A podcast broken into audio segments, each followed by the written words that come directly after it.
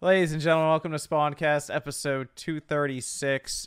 Doing a pre-record episode for tonight because some of us will be at too many games. Apparently not Sean. He's not coming by there for the panel. I'll be there. Just call me. Just call me on the phone or something. I thought about that. If we do the panel, can we just have like a laptop like in your spot and it's just you through I'm bringing Zoom my tablet. Something? We could probably hook that up. Okay, I'll do it. We'll have Sean virtual like into that. Well, he'll just kind of be like a floating head off on the side of the table. Do you have to wear your mask during the panel when you're talking? I'm not sure how that's going to work because then people won't be able to hear us well because you have to talk into a microphone, and I know that kind of like blocks like your like when you're speaking to it, sort of. It muffles you a bit. So I don't know. I don't know how that's going to work. I assume also people are going to be pretty far away like when we're up on the stage part, I believe. So I don't know. We'll see. We'll see how all that goes down. But I did bring a couple of people on here. We have MVG. How are we doing? On? Great to be here. Thanks for having me on. Good to have MVG here. Then we have Nate. Yes, I am here. And I won't be at too many games. Not this time. Yeah, not this time. Actually, Nate, you could go. No, and we would never. Well, no, Jordan would know.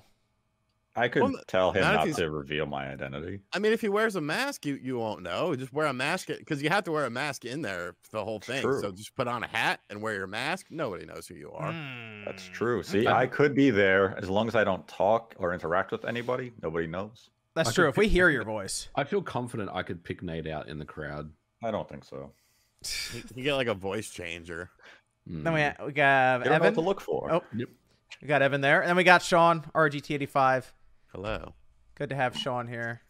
All right, so we had a couple things that have happened so far this week. It's been a lot of like Nintendo stuff because we had the Smash reveal, the final character. We also had some more cloud games revealed, and then Metroid just like completely took over the internet yesterday when it came to review scores. A lot of talk around that too. And honestly, I am shocked and appalled, especially by this panel, that nobody is talking about the true game of the year that is coming out on October 8th. That's not called Metroid Dread. It is called Tetris Effect Connected. Yeah. Is that, I thought it was AAA clock. That looks pretty impressive.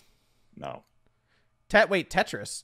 Tetris Effect, yeah. Yes, Tetris Effect Connected comes on Switch this week. I think it's already out in Japan right now, right? Oh, yeah, it would be. Yeah. So I'm gonna buy it. I'm definitely picking that up. Yeah, because they're 11 hours ahead. Mm-hmm. So, yeah, it should be out. That's. I mean, that's been out for a while. Not on the Switch. Yeah, not on the Switch. That's true. That's true. Now it was on Portable Bliss. Yeah, we had it through VR, and that was like one of the coolest experiences ever. Yeah, but nobody owned a VR. I do. Yeah, so did I. I do. Actually, I do want to get that one. Well, no, I played it. I threw up PSVR. I'm gonna get that Oculus Quest 2 though to play Resident Evil VR. That's happening. I've made up my mind. Until Facebook crashes again. Right? Yeah, really. Apparently, you could still play it. You just couldn't sign into the store to buy anything. I guess that's not that bad. What happened.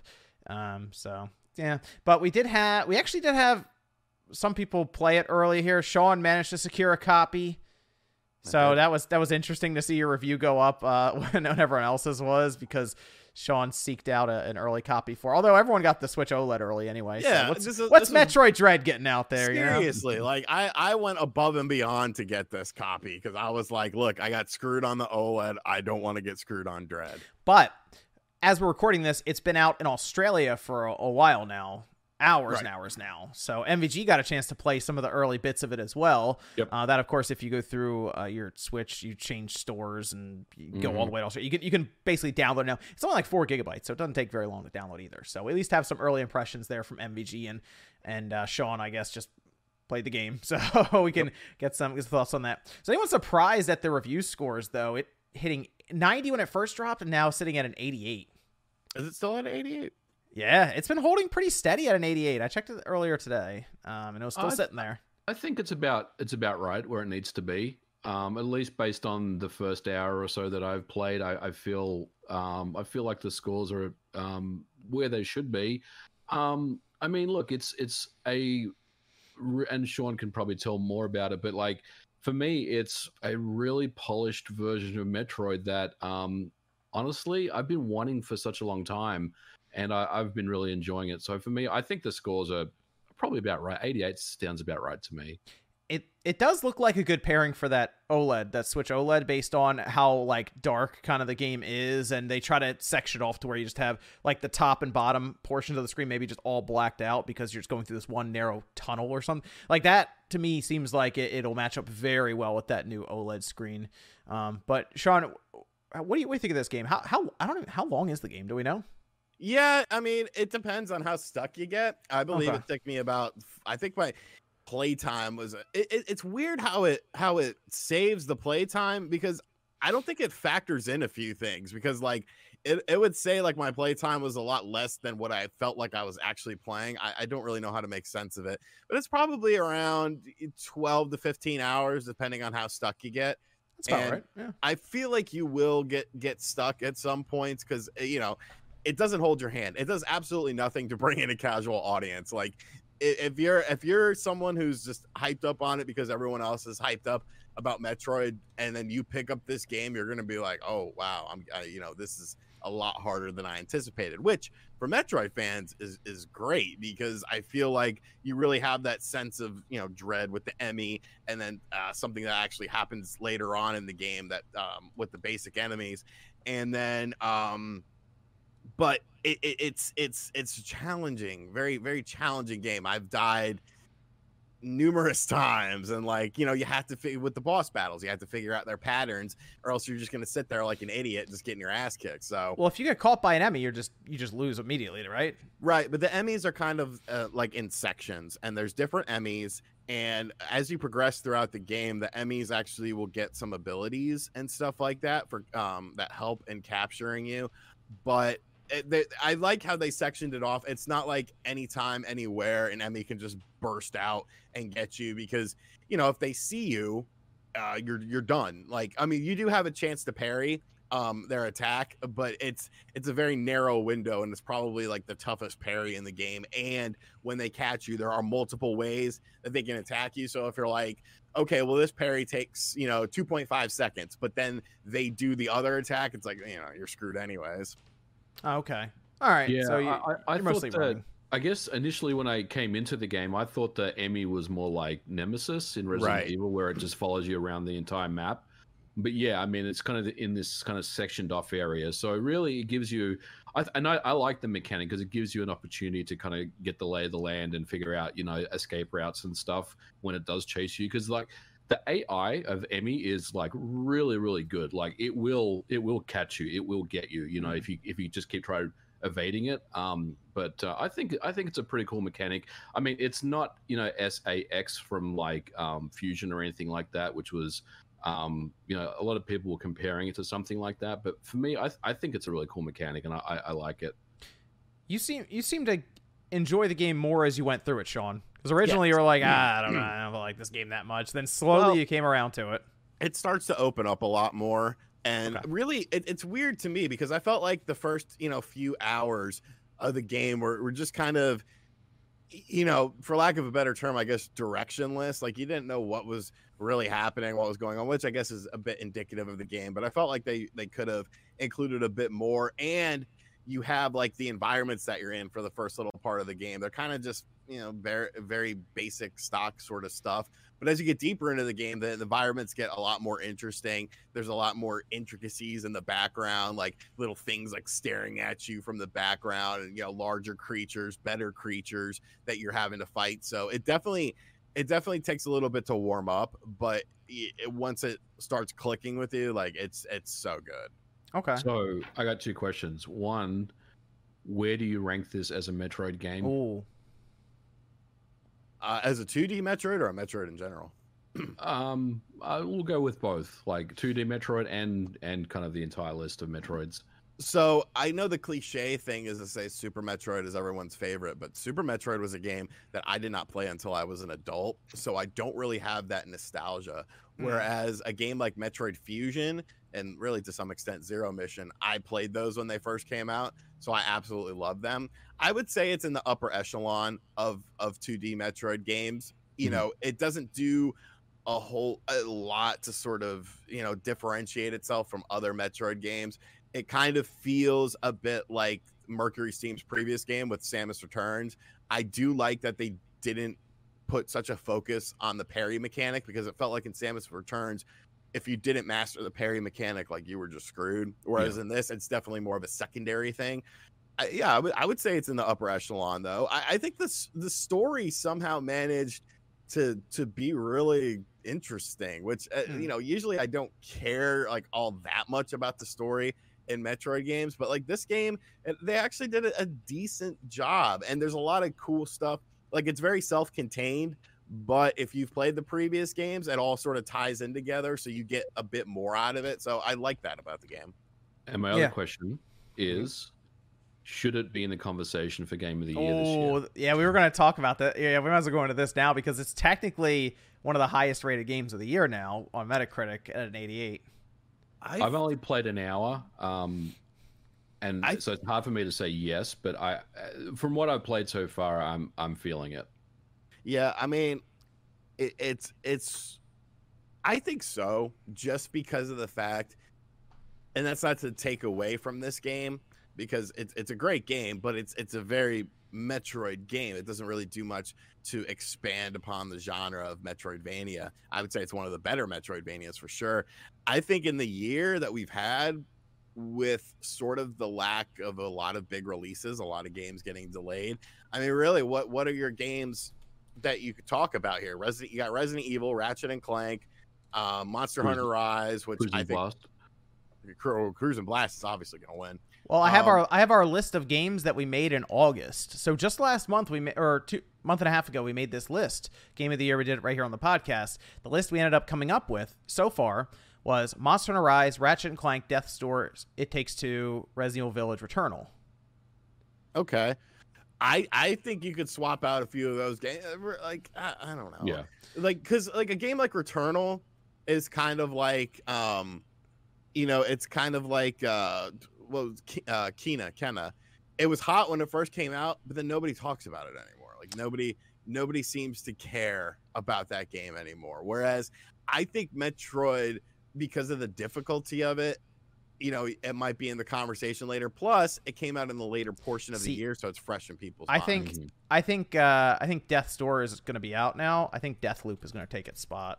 Ooh. Deathloop, one of the highest rated games of the year, and I can understand why it's probably going to get thrown in there. But that means then it'd be Monster Hunter Rise, Ratchet and Clank, Deathloop, It Takes Two, Resident Evil Village, Returnal. You're thinking Returnal gets pulled for Metroid? I think so, because it's newer. I think if you flip the release dates of them, I think Returnal has a better chance of definitely being in that conversation. But I feel like Metroid Dread is going to be fresher in people's minds, because even if you look at previous Game Awards stuff, the stuff that tends to come out earlier in the year is usually the stuff that gets snubbed, because, you know. So we're gonna leave Monster Hunter Rise in there. I mean, Game of the Year, you think so? Just the way critics look at this stuff, you think that's getting in there? They're re-releasing it on PC with enhanced graphics and stuff, so I think that's going to reinvigorate it. And plus, they got that big DLC coming in too.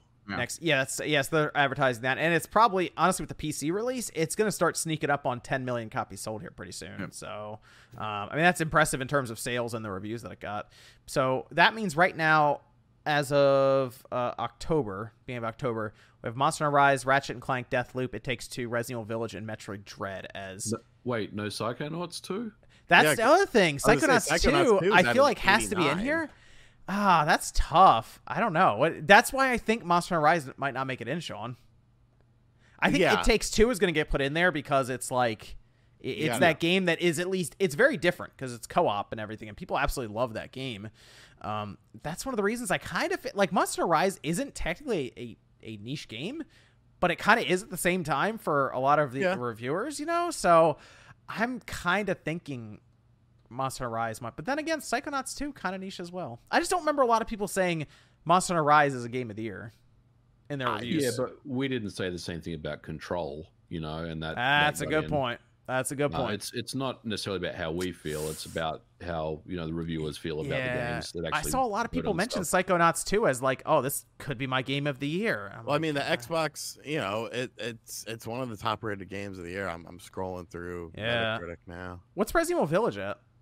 It's not top 30. Because Monster Hunter Rise is at an 88. Yeah. Resident Evil Village, we have that locked in like it's an absolute thing, and I'm like, I don't know. Yeah, for the industry, I think Village will be a game of the year contender. For me, I didn't think that game was all that great. I thought it was interesting. I thought it was very good, but I preferred 7 to 8. I think it would probably just fall to like one of the sub awards, like the not game of the year awards, and they just do that as like a this is so we let you all know we remember or whatever. So Resident Evil Village on PS5 is at an 84 on Metacritic. See, that's what I mean. You might see Psychonauts 2 sneak in instead. Could happen. I don't know. I don't want to take. I don't know. I don't want to take Resident Evil Village off. I see Deathloop is still rated pretty high, right? That's one that like people kept yelling Game of the Year about, and it was a good game. The ending wasn't great, but. Yeah, I mean, Deathloop's at an 88. So that's what I mean. Yeah. It's like I don't know. I think Psychonauts 2 might go over Resident Evil Village. And you're right. I mean, timing is important. When you drop your game, like if it's in the latter half of the year or the the third quarter or something, it's going to be thought about a lot more in people's minds. Yeah, but that's what we said a few years ago when it came down to God of War, and God of War won Game of the Year despite releasing in March. Well, God of War is also Labo Day. That's right, Labo Day. It was 420, wasn't it? It was Labo Day. It was 420. Remember, we were all talking about God of War, and Sean was over there in his thumbnail, like, before you buy Labo. Well, I did a live stream of it, too. Me assembling it. That was fun. Everyone's playing God of War. Sean's trying to put this stuff together. An hour and a half, and I put together, like, one little thing, and I was like, I'm going to put them both there in that spot, and we'll come back to it and decide. But I have Monster Hunter Rise, Ratchet and Clank, Deathloop, It Takes Two, Psychonauts 2 / Resident Evil Village, ? Again, we'll reconvene on that as we get closer to the end of the year. And then Metroid Dread. See, the thing with Returnal is I think Returnal made a bigger mark on the industry, and that's why it's going to get a nod when the conversation comes up. Well, for some people, it was their Metroid game before we got Dread. It was, the best Metroid experience. I did see people tweet that. I think, but the thing is, I believe Deathloop is a better roguelike game than Returnal. So I think it represents that genre or that style of game much better. But Returnal is a PlayStation 5 exclusive, which admittedly has had very few exclusives this year. So people are going to remember that impact and release. I mean, we have Ratchet and Clank on there. Has had limited. But the thing is, it's Ratchet and Clank and Returnal. We have Deathloop's on there too. Okay, so let's out of those three games, what if you could only add one? What game would you add? What do you mean? Out of which ones? Out of Returnal, Deathloop, and Ratchet. Oh man, wow. That's a tough question. I'm actually between Ratchet and Deathloop. I've already kind of put Returnal to the side. I think it has. I think Ratchet gets it because it's a wider. I kind of have to go with Ratchet because I think that to me was more visually impressive, and it was just a fun game. Whereas Deathloop was annoying at times, and the ending almost ruined the game for me. So, yeah, I'd probably go with Ratchet. Yeah, I'm gonna stick with Ratchet on that. But hey, Deathloop will be on Xbox next year, so there you go. I'm gonna check it out then, I guess. I mean, it's tough to gauge because, especially for like the Game Awards types of setup, because it's up to the outlet. They sit down, they have a discussion of what games were meaningful to them, not necessarily the review scores. I'm telling you, Monster Hunter Rise getting left out. Here's how this is going to go. Okay, ready? This is the actual list. Ratchet and Clank, Deathloop, It Takes Two, Psychonauts 2, Metroid Dread, and Cyberpunk 2077. I'm telling you, Monster Hunter Rise getting kicked out for Cyberpunk. Cyberpunk Write is it not down. Gonna show up. That's not happening. Forza Horizon 5. Now there's a contender. That'll be great in the sports / racing category. The Cruising Blast is taking that one. Here's the big 70 for Metacritic there. Rolling right in. I mean, come on. Do you know why Cyberpunk should be in the Game of the Year? Because you want to watch the internet burn? Or? Yeah, well that, and because if I'm Jeff Keighley, I want that in there because that creates a ton of conversation around the Video Game Awards. Like, how much conversation was there when we had Death Stranding nominated for Game of the Year? Yeah, but that conversation around Death Stranding was so juvenile. It's just people like, this is rigged. Like, Jeff Keighley didn't pick it. It's still rigged. But here's proof they didn't pick it. It's still rigged. And then it didn't win the award anyways. I'm just saying. Conversation. No. The Game Awards has enough conversation each year. Sean goes to Twitter after it ends every year and says, this sucks. I've spoken to some developer friends that I know, and the consensus about Cyberpunk is that game is deeply broken. Revolutionary. Oh. It's broken. Like, revolutionary bad. It's broken at its core. Like, patches will make it better, but it won't fix the underlying issues of that game. The Sean, pull up Cyberpunk PC Metacritic. Yeah, but all those people wrote that review sitting in Cyberpunk chairs. 86. Here we go. All right. So that's 2 points above Resident Evil Village. Nate was right. Everyone that reviewed that game was sitting in yellow Cyberpunk chairs when they wrote those. I think Cyberpunk has, I want to say, the most perfect scores out of all of these games we're talking about right now. Yeah. Well, that's because maybe people learned after reviewing that game and giving it a high score that they can't do that again. I'm just getting people ready, okay? Sure. just kind of like just you know, getting them ready, easing them in for when Cyberpunk gets revealed as number 6. They're gonna go through everything. Everyone's gonna be like, all right, that makes sense. Then Cyberpunk, and then the internet explodes. God no. I'm just getting people ready. No, if that happens, that's the end of the Game Awards, and I think Keeley knows that. Like, if that list comes in, he has to like go back and be like, you guys have to vote again. I mean, what if Death Stranding, the director's cut on there? Do we know if that qualifies? Because if that qualifies, then Mass Effect qualifies. Yeah, Final Fantasy 7. Yeah, but Mass Effect's significantly better than all of those games. That trilogy. Pack. I think it needs. I mean, Quake remastered. Oh. Exactly. You think it would appear under ongoing game? All those games. Oh, yeah. Under ongoing game. That's a good point, because it hasn't been a lot of patches. Maybe. That's such a loophole just to keep it in. I think it needs its own category, honestly. The best Death Stranding of the year. The best disaster. No, I mean, like director's cuts, remasters. I think that should all have. We see so many of them. You're right. You're right, Sean. We should get a category like that. Best remaster of the year or something. I'll DM Jeff and tell him. Let him know. The check mark is spoken. Because, I mean, if you factor in those games, all of a sudden you're going to have Ghost, Death Stranding, Skyward Sword, Mass Effect, Final Fantasy. You're going to have a lot of these games come up in the conversation that otherwise we're ignoring. I think that's a great idea, because we just get so many of them now, you might as well. And they're games that a lot of us spent, you know, hours and hours playing, like Skyward Sword, but that was like a whole 20-some-odd hour experience for a lot of people. We'd put Blake in there, right? Which means I get an in to the Game Awards. I can actually be there. Yeah. What if they? Yeah. If you win, and you go up on stage. That'd be great. That'd be awesome. 50-50 chance. Yeah. Let's go. Right. Evan, we got a Discord question there. Would you guys like the MGS3 remake to have combat similar to what it already has, or something like MGS5? What it already had. They're gonna mess up stuff, the CQC stuff. I mean, the basis of all combat. Yeah, I don't know. I mean, I think they're messing with it. I wish they wouldn't mess with it, honestly. I think they are. No, keep it how it was. I mean, you already basically fixed it with what was it, Subsistence, or the 3DS version, where you could move and crawl, and the controls are a little more streamlined. And we saw that in the HD version, so you leave it alone. I think they're gonna mess with it. I'm telling you. Oh, it's gonna be fun when that happens. If that happens, I should say. We got another Discord question, Evan.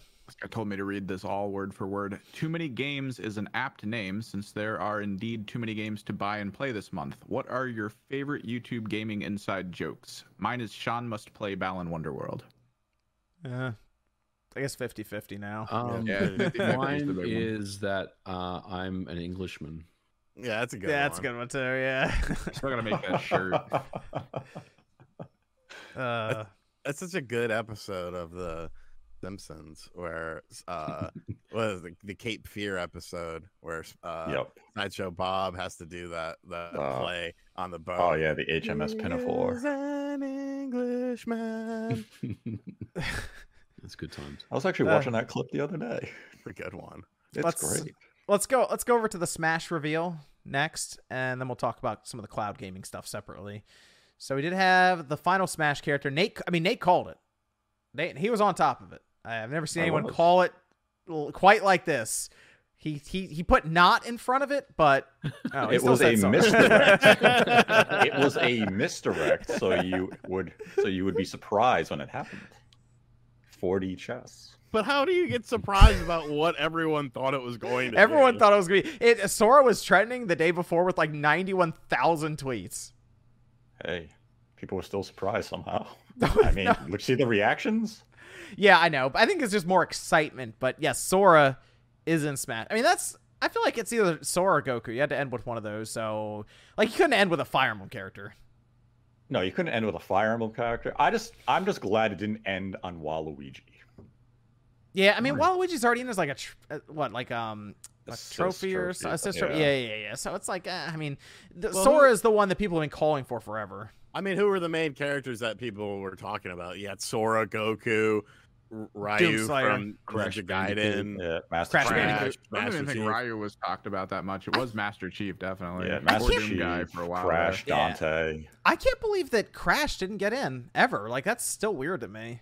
Yeah, it really is. That is a gaming icon. So is Hayabusa. I mean, I think that's the thing with Sora. If you put Ryu next to Crash, everyone's going to point to Crash and know who that is first. Yeah, well, that just shows you the sad state that the current gaming industry is in, that the community doesn't recognize Hayabusa anymore for the great trilogies of games he's given us over the last 30 years. Thanks a lot, team. I think for how good it could have been, Raymond should have been it. I mean, he's in as like a spirit, and but I get what you're saying, as like a playable character. I mean, I guess Gino. What's that? Ooh. Gino. Oh, Gino. Isn't Gino in? Gino in is like a Mii Fighter thing or whatever, right? I guess. I mean, even Crash could have been like, I don't know. Maybe they were like, we can't do that to Crash. I wonder if they approached Activision, and Activision just wanted like a huge bag for it, and they're like, nah, forget it. It's just I mean, based on Crash Bandicoot 4 sales, they probably should have just given them Crash.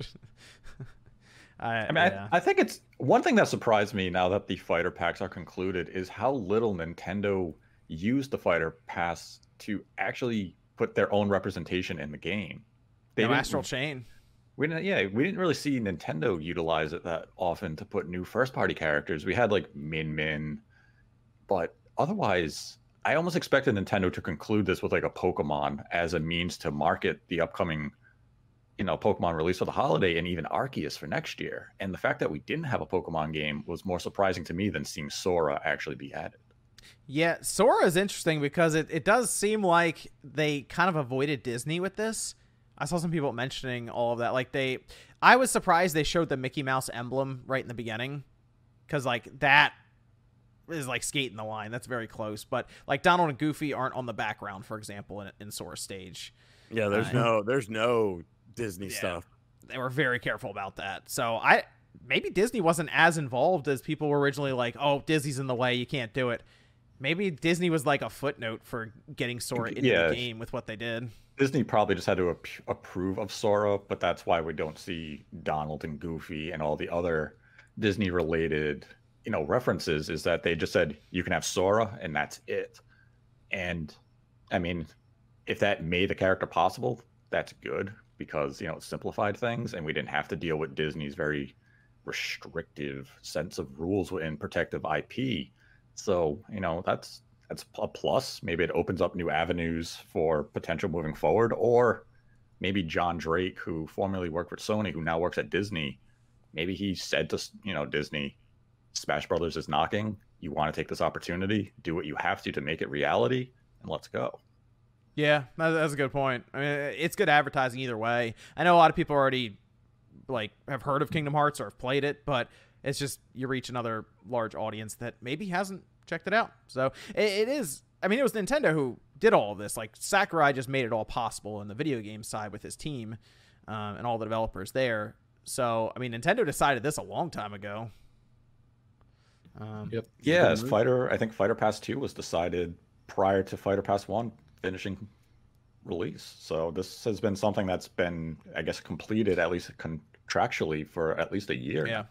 Yep. Well, I mean, they mentioned that there was that what was it, the Smash Brothers survey or battle that they were doing, and Sora was the most requested character back even on the Wii U and 3DS. So they've been probably working quite a while to figure this out with Square and Disney and all of the. I mean, at that time, Kingdom Hearts 3 was even being worked on, so maybe they were like waiting for all of that to finish and then they can get it done. But I mean, maybe they saved it as the final character, because who else would you have closed out with if it wasn't Sora? Like based on all the characters we've seen, Sora is probably the season finale, really, the series finale character. So, I mean, that's the thing. If you really had to think of another iconic gaming character, are there bigger ones than Sora? Yes. I mean, the ones that they've already announced. I mean, the ones they've already announced. Like, could you have rearranged this and been like, oh, Banjo's finishing out? I'm like, I mean, people have been excited, but like Sora had that serious impact on the fan base. Sephiroth is a good one. That's true. That, in fact, the way that Sephiroth like destroyed like the like the whole the opening the Smash one. Yeah, you know what I'm talking about. Yeah, like destroys basically the universe there. Like, that's a big deal. But like the way that they kind of played the I really liked the character trailer. I thought that was well done. With all of the figures almost looking like they're getting put away, because that like plays into the Smash canon where they're all supposed to be like toys basically being played in like a kid's room. And then they all come back to life for the last character. That was kind of cool. So. Yeah, the presentation itself was really nicely done. I mean, I think it paid good homage to what Smash Brothers is all about, how it's supposed to be a celebration of the industry. It's just the fun of having all these characters in a single collection where you get to interact with them. And I think they did a good job presenting that in these final presentations. So what happens now with Sakurai? Takes a long vacation. Yeah, you think he just takes a year off? I'm still not doing my joke. You think he just takes a year off now? Yeah, I do. Yeah, I don't think we'll hear from him for a little while until he's ready to talk about what's next. You know, so I think, yeah, I think he should take a well-deserved break. He earned it. No, no more Smash Brothers, huh? We think this is it. Yeah, what else can he do? Right, and. I mean, whatever comes next for the Switch, whatever new hardware is coming out, I mean, I kind of expect to see this game as a, I don't know what you want to call it. Just port it over, remaster, yeah, whatever. The entire collection or the whatever edition. Definitive edition. The definitive edition. Head over there, and I think it'll still sell millions and millions of units. Yeah, we've seen that with Mario Karts. They have probably at least another 10 years of runway with this game without too much issue just moving it over and selling it again. Yep. Is most likely, I guess, what they'll do. Because I don't know what else you do with Smash unless you reboot the whole series. I think you go for a reboot. Wow, that would be interesting. You know what? I'd just be curious to see what happens with it then. Jumping into the fire again? They're going to show up with 40... What are they going to show up with? 36 characters? Like, they're going to cut it down that much is like the next... Roll back that code, and that'll be it. That's all they need. Maybe they can...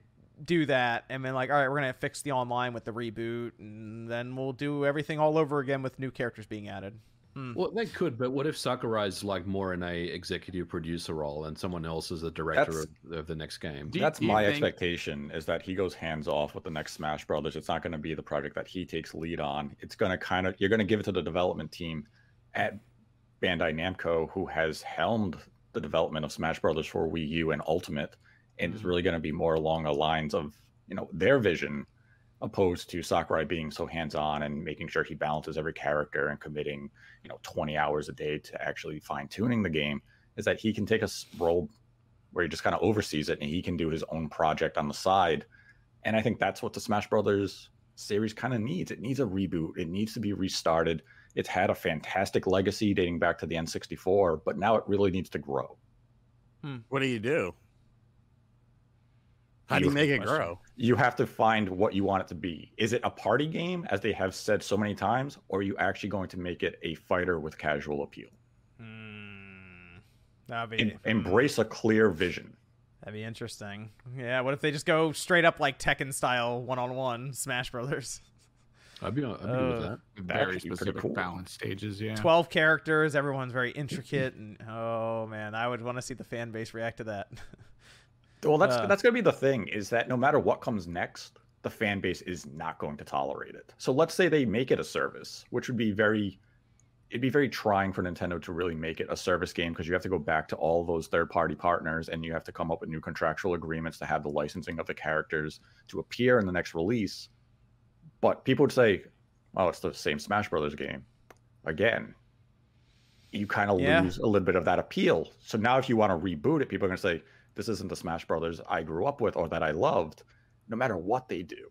Yeah. There's an inherent risk from the fan base rejecting it. Here's the thing. If Sakurai isn't directing the next game, but he's still involved, like I said, in an EP type position, there's going to be petitions to get Sakurai back as a director. You know what I'm saying? Like, it, no matter what comes next, it's going to be met with some criticism, you know? Right. After this.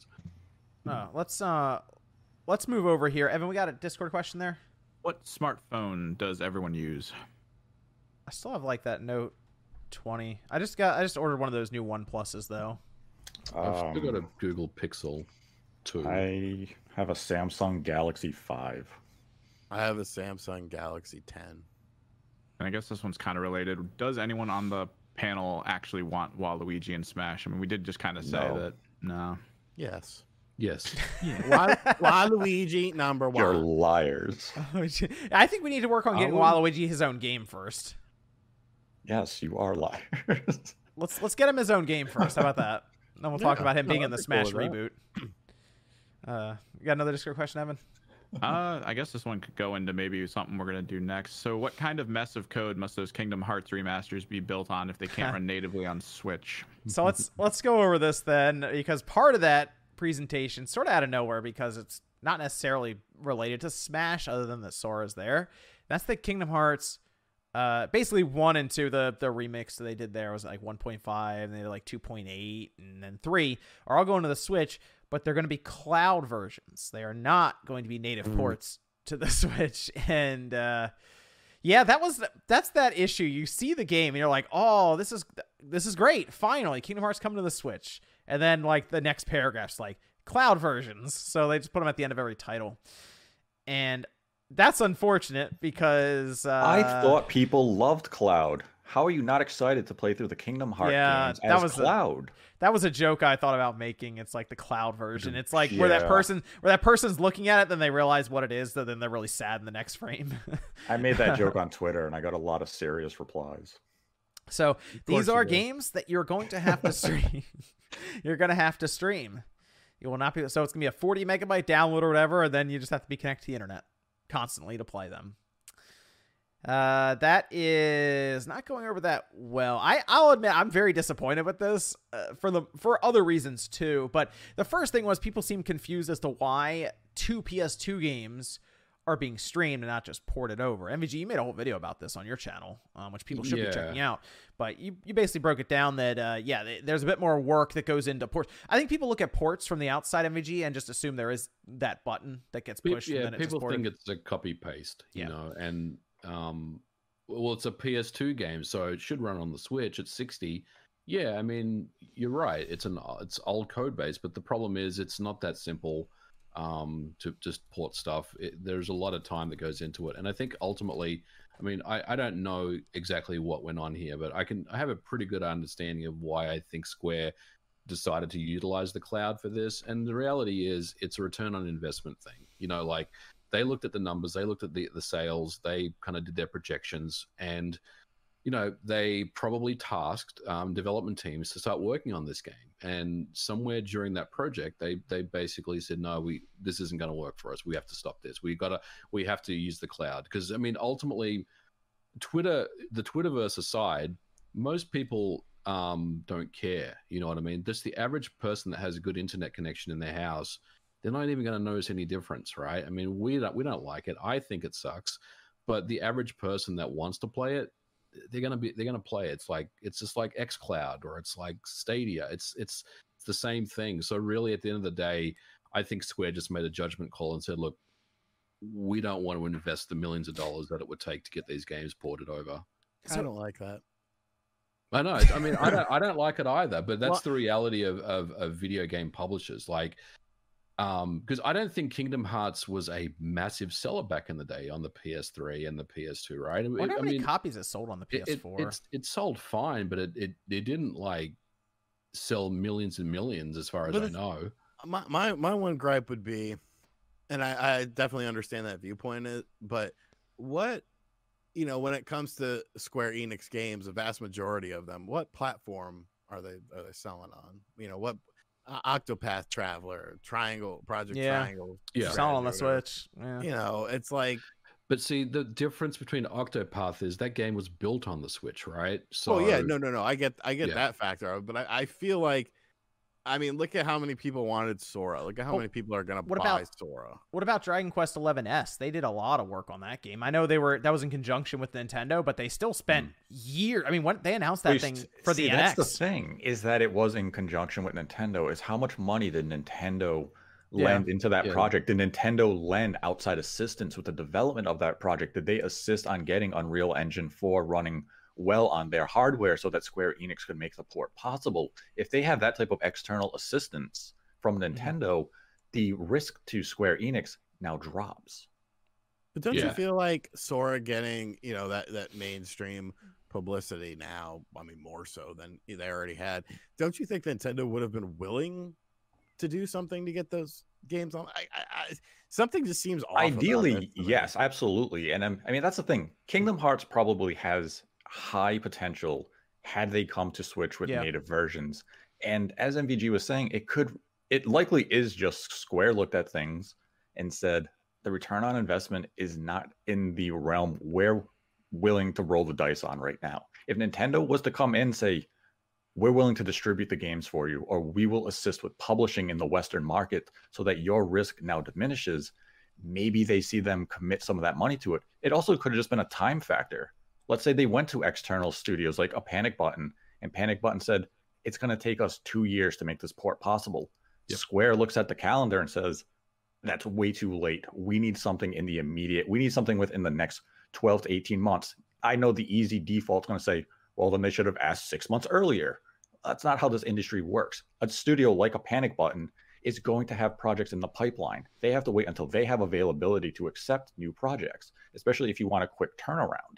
And I mean, it's a complex situation, and we don't know really the ins and outs of the proprietary engine that Kingdom Hearts, especially 1 and 2, were using on the PlayStation 3 version, and how well that engine plays with the Switch hardware. It could be a very complex engine that the Switch hardware itself struggles, and despite it being a PS3 game. I mean, there's still games from the Sega Saturn that are rough to emulate on modern-day PCs. So it's not just the age of the game or the platform that you're trying to replicate. Sometimes it's just the code is very difficult to play nice with modern platforms. Kingdom Hearts 3 just wasn't going to be doing it. Like, it just wasn't happening.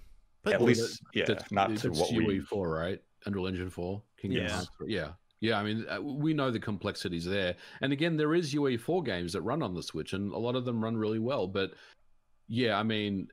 This is very complicated, because porting Kingdom Hearts 3 to the Switch, that's like a 2+ year undertaking. Like, that's what I think would take. Well, I feel like the vast majority of people understood Kingdom Hearts 3 being a cloud version. It's like, okay, you know, I get that. But the 1.5, 2.5, 2.8, whatever the fuck it is, stupidest fucking naming in the world. I just feel like to me, it seems like Square Enix had an epiphany. They were like, hey, we should put the Kingdom Hearts games on the Nintendo Switch, the older ones. It's like, no fucking shit. You should have had this done. Yeah, I was going to say, is this obvious? This a long time ago. Right? Like, what? Nintendo, Disney, you know, kid stuff. Like, I don't know. It's just a weird whole situation. It's weird. It's probably, I mean, it probably just comes down to the code and just the amount of time that would need to be invested to make it happen. And as consumers, that stuff doesn't matter to us. We want end results. We want the Kingdom Hearts, right? At least 1 and 2 on the Switch. We want to play them natively. We can understand 3. And as the consumer, yeah, you should voice the opinion to Square Enix of, why couldn't you make this happen? You should have invested the money and the time to make that a reality. And unfortunately, you know, the business side of it is always going to trump the consumer element to it. And I get it's not a satisfying answer. That business will always outweigh, because they're looking to make money. But sometimes that's just a harsh reality of what happens. Here's my concern with that, though. All right, is the idea has been through the beginning of the Switch life, right? Is, oh, wow, the Switch is selling really well. As it continues to sell well, you'll see more and more publishers and developers get on board and start moving their games over. And we're about to come up on 100 million systems. If 100 million systems isn't going to be enough to convince someone like Square to move over what it should be the most obvious series ever to the Switch, and they decide to just turn around and say, oh, there'll be cloud versions. I mean, at this point, 13 games have made their way to the cloud as cloud versions on the Switch. And there's going to be more. And that's what some of my video was about. Like, there's as developers or as publishers want to get these older popular titles to the Switch that did run in like UE3 and UE4, these kind of bigger games, you're going to find that they're going to start turning to the cloud more often because it's just an easy out for them. And again, I'm not saying anyone's lazy or anything like that. This is a business thing. Publishers want to make money. They don't want to lose money. And, you know, for me, I think Kingdom Hearts was simple for Square because what they probably did was they talked to their development partners and said, how much time do you think this is going to take? How much money is it going to take? They were probably told 2 years, $5 million. They got some sticker shock and they're like, no, we don't have the budget for that. And that was the end of the conversation.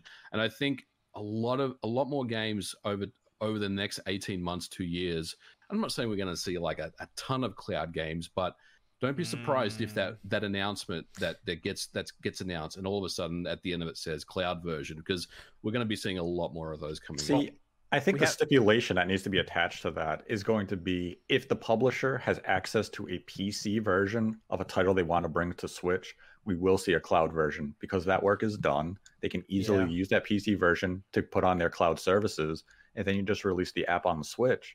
And that's why if we ever saw like Final Fantasy VII Remake come to the current Switch, oh, that's cloud version. It's going to be a cloud version, and they're just waiting for it to be actually release on the PC platform. I mean, in the next 4 or 5 months, depending on when like a Plague Tale comes out, we have 6 cloud games coming up.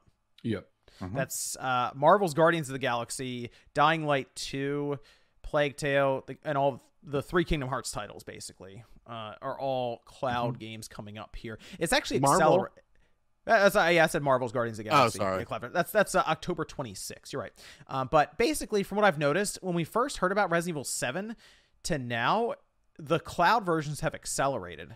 Like Control, Hitman 3, Plague Tale, Innocence, Forgotten City, and then we go into the next 6 games coming out. That's all happened in the last, year and like 2 months or something? It makes you wonder, and I had someone ask me this on Twitter, are these publishers actually seeing meaningful revenue come from these cloud versions? And they're not going to report sales because this technically isn't a sale. It's a long-term rental. Right. So it might just be revenue to the Switch platform as itself. But if you're seeing this many turn to it, they must have some sort of market data that suggests there is a meaningful percentage for them to make a profit. Well, sorry, John, that's a good point because, I mean, even though it's cloud, there has to be server farms that are hosting these games, right? And just that alone is using up, data costs, electricity costs, server time. I mean, there's definitely a cost keeping those servers up and running, which they may have to keep up and running for the next 5 to 8 years. We don't know if and when those servers will go offline. So yeah, I mean, there's definitely a cost there that they have to pay. Even though they're not physical, native games, they're still footing the bill for that server that they need to host the game on. Right. It's my problem with this is you're right. I think it gives them a bit of an out for this because I almost wonder if these cloud games are popping up as much when Witcher 3 was being talked about, if that has been like, let's make a cloud version. I wonder. The Witcher 3 is a tough example to use because Nintendo, again, had some assistance in that, where they wanted this title on their platform. And I know the idea of, we can just do cloud versions is kind of viewed as the cheap excuse not to do native ports. But I still think a publisher would look at it, and if there was a meaningful return on investment, they would do the native ports as long as timing and budget were within reason. And I don't think they're leaning on this so much as an excuse not to do native versions. It's we're doing the cloud version.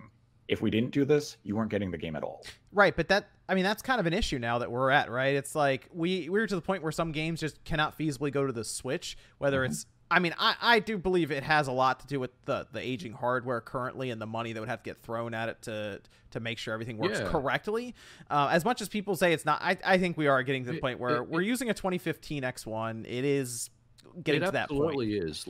Yes, these games can run on the Switch, but the amount of time that needs to be taken to get them to run on the Switch is so much more than publishers want to basically pay for. The Witcher 3 that's kind of the exception because Nate's right. Nintendo was involved in that process. They even did the physicals, right, on the 32 gig cartridges. And that's another point with Kingdom Hearts is, from what I know, 1.5 HD and 2.5 HD is a 50 gigabyte game. Like, that's the file size.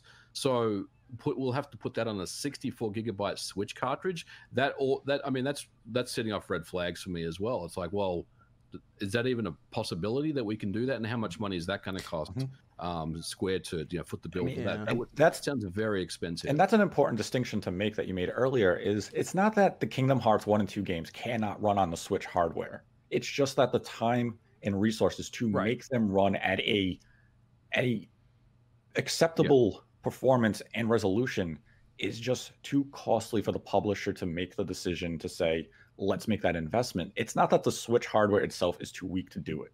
It's just not a simple process to make it a reality. It's too different for them to be like, all right. Because, I mean, if you look around, a lot of these JRPGs are going to the Xbox.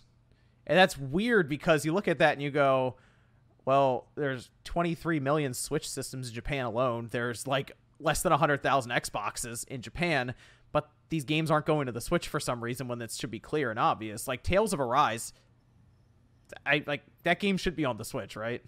Scarlet Nexus. Like, but you get what I'm saying. It's like these. Obviously, there's some sort of issue when it comes to these games going to the Switch at the same time.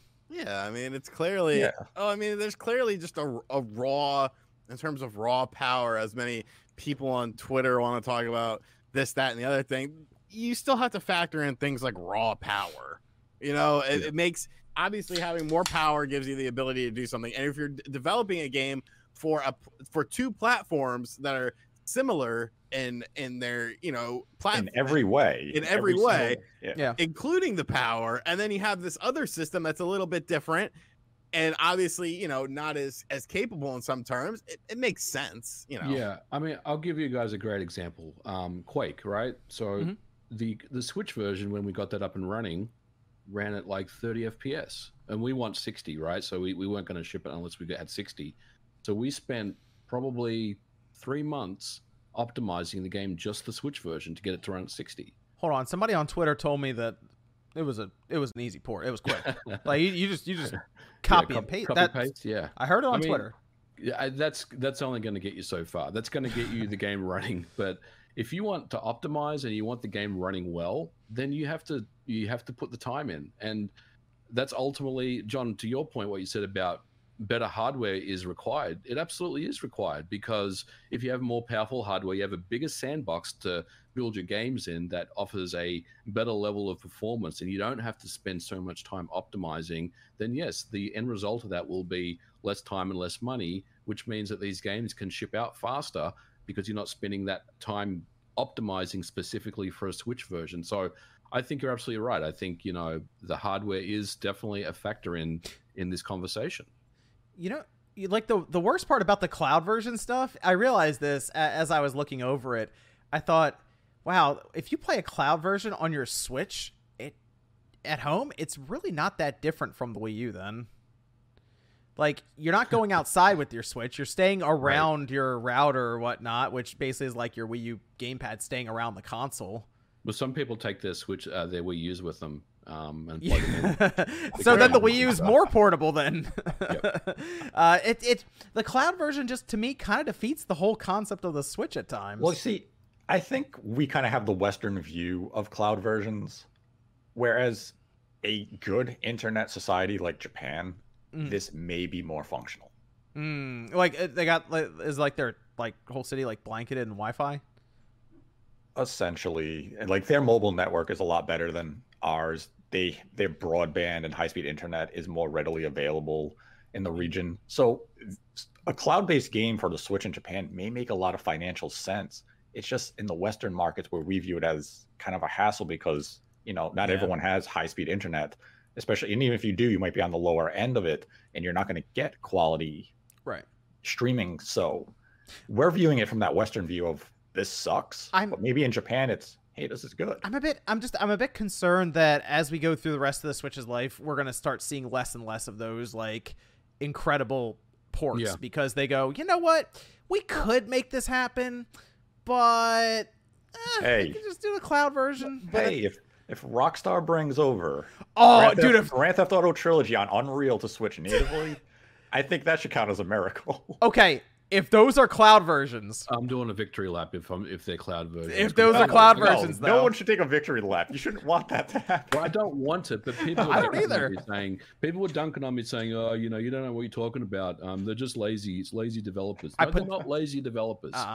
They're not lazy developers. They're suits who like money. Let's go. Right. That's all it is. There's no lazy developer. There may be a cheap publisher. Yeah. There you go. What were you gonna say, Sean? What was I gonna say? Oh, to your point about the Switch getting less and less of those fantastic ports, we're coming up on 5 years, man, of that hardware. You know, it just came out in 2017. So they should be really familiar with it now. So we should see really incredible ports. Nah, I mean, it's not like back in the day where the best games tend to come out at the tail end of the life cycle anymore. You know, they're definitely, or the most, I shouldn't say best games. I should say most technically impressive games. I mean, if you look at, you know, Super Mario Brothers on the NES compared to Kirby's Adventure on the NES, it's like, holy shit, you know, we've made this huge leap. You don't really see it all that much with these modern machines anymore. I mean, I feel like companies are able to get the power that they want, you know, essentially from day one. Yeah, but the Switch I'm about to buy has an OLED screen in it, so they can port Kingdom Hearts 3 to that, right? No, yeah. no, because it's just a screen. It's just the kickstand, though. You know, and the enhanced audio. Oh. No, I going back saying, complete full circle. Yeah. Play Metroid Dread with headphones. Ah, okay. All right. Is it good? Okay. Okay. Such good. As some of the music, I think, sucks ass, but music is subjective. No, but Metroid needs a great soundtrack. There's a few tracks that I felt were out of place, but the sound design is just. I think at this point, I'm sold on the hybrid concept. It works. It's fine. Obviously, it's a sales success. I think I'm just ready for Nintendo to make a bit of an upgrade on the hardware side. That's all. Yeah. Yep. I think we're to that point. So I don't know if that's next year, the year after. I don't know. I'm ready. I'm ready to get the Nate. what are those noises you're making? What's that mean? What's that noise over there? What do you know? What's that mean, Nathaniel? People can find out in an upcoming Nate the Hate episode. Oh, is that next week? Maybe. 50-50 chance, baby. 50-50 chance. All right, we'll keep an eye out for your. We'll keep an eye out for your podcast then. Evan, we have Discord questions to finish up with. Just two left. What's the best thing you are all able to cook? Pizza. Steaks. Anything on the grill. Going to grandma's house. I'm a terrible cook. I can make a very delicious casserula. And I don't even know what that knows is. What that is. So you just a casserole with an inflection? What was that? Casserula. It's essentially Portuguese pulled pork. Oh, okay. That's cool. Sounds good. And we got Evan. What's the last one? I don't know where this question... Okay. Do you think Netflix will buy CD Projekt Red? Netflix has been acting like they created Witcher themselves for a while. Yeah, I don't... Well, that's a leap in logic. Maybe.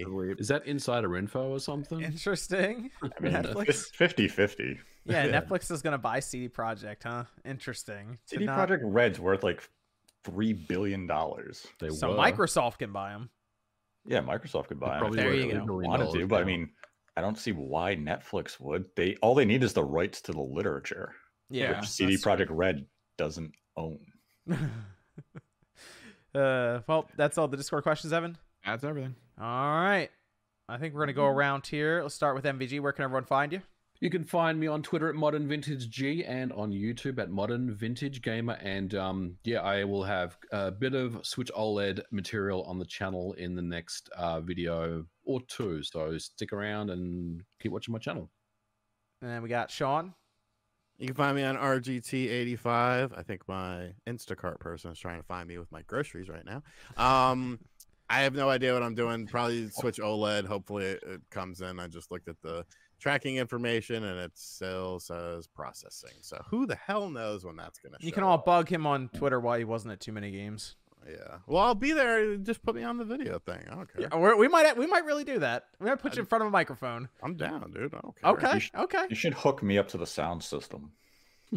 I don't know how any of that's going to work. There's going to hand us microphones. Like the all-knowing Oz. Yeah. I mean, Nate's not here, or am I? I could technically put you both in like a Discord room and then just set you up on Evan's tablet in front of the microphone. What time's your panel? It's like 4 o'clock. 2 o'clock. Oh my god. 2:30. 2:30 on Saturday? Saturday. Yep. Yeah, 2:30 Saturday. Okay. Cool. Should be up by then. What depends if you go to bed at 9 a.m. or not. I fell asleep at 8 last night. Oh gosh. All right. Wait, 8 last night or 8 this morning? 8 a.m. Well, 8 in the morning, yeah. Late in the morning. It counts as night because that's when he fell asleep. I was playing some NBA 2K, my season mode, and I watched The Haunted Mansion from 2003 starring Eddie Murphy. I thought you watched the new one with Jeff Keighley. No, I thought it was a decent film. Okay, okay. What about Nate? You can find me on YouTube at Nate the Hate or on Twitter at Nate the Hate followed by the number 2. We will have an episode in the near future discussing Switch and the future of the platform. Okay, and then Evan. You can find me over on Twitter, Kimrex Project. If I'm streaming or doing anything, I'll usually just post it there. Okay, thanks everyone for joining us. We'll see you guys next Saturday night, 9 p.m. Eastern Time.